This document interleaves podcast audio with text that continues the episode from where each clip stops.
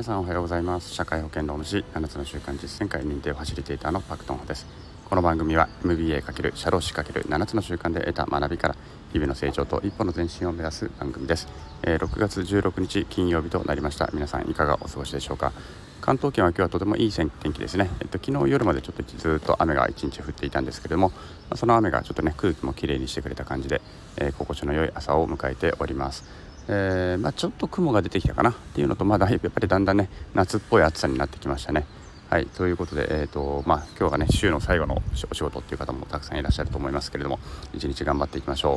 う、えーと、私はですね昨日ですねグロービス経営大学院の今受けている科目の、えー、レポートの提出をしてそのレポートの結果が返ってきました。でちょっとちょっとというかかなり落ち込んでおります。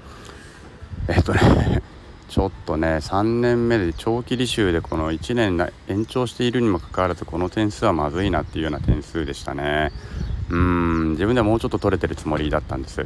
でグローブスのこのレポートって10点満点で0.5点刻みで、まあ、点数がつくんですけれども、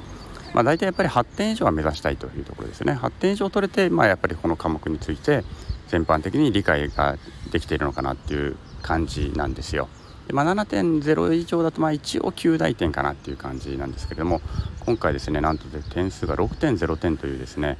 うーんちょっとここ最近ではあまり取らなかった点数になってしまいました、うん、で平均点も6.0ということで、まあ、平均点ちょうど同じ平均点ということだったんですけれども、まあ、3年目ですからねわざわざ3年目でしかも1科目しか取ってないのにそれしか取れないっていうのはちょっと自分の中でどうしたもんかなまあ別にサボってたつもりもないし結構それなりに書いて8点ぐらいは取れるかなと思っていたの結果がこれなのでちょっとショックですね。うん。うん。自分の能力にちょっと今あのなんだろうな。情けなさとか悲しさとか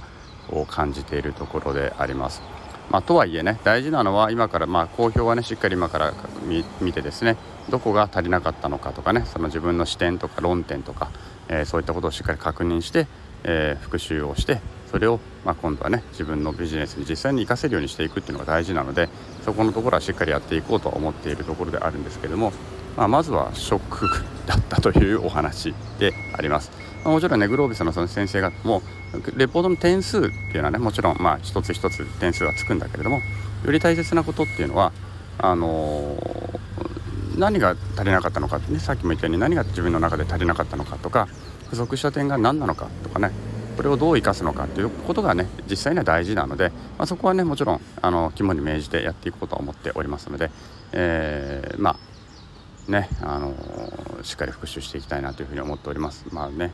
とはいえ結果は結果として出てしまうとやっぱりショックはショックなんですよね。いい点だったら嬉しいし良くない点だとやっぱりわ俺何やってんだっていう形になってしまうわけなんですね。まああのー、ちょっと1日ぐらいはまあショック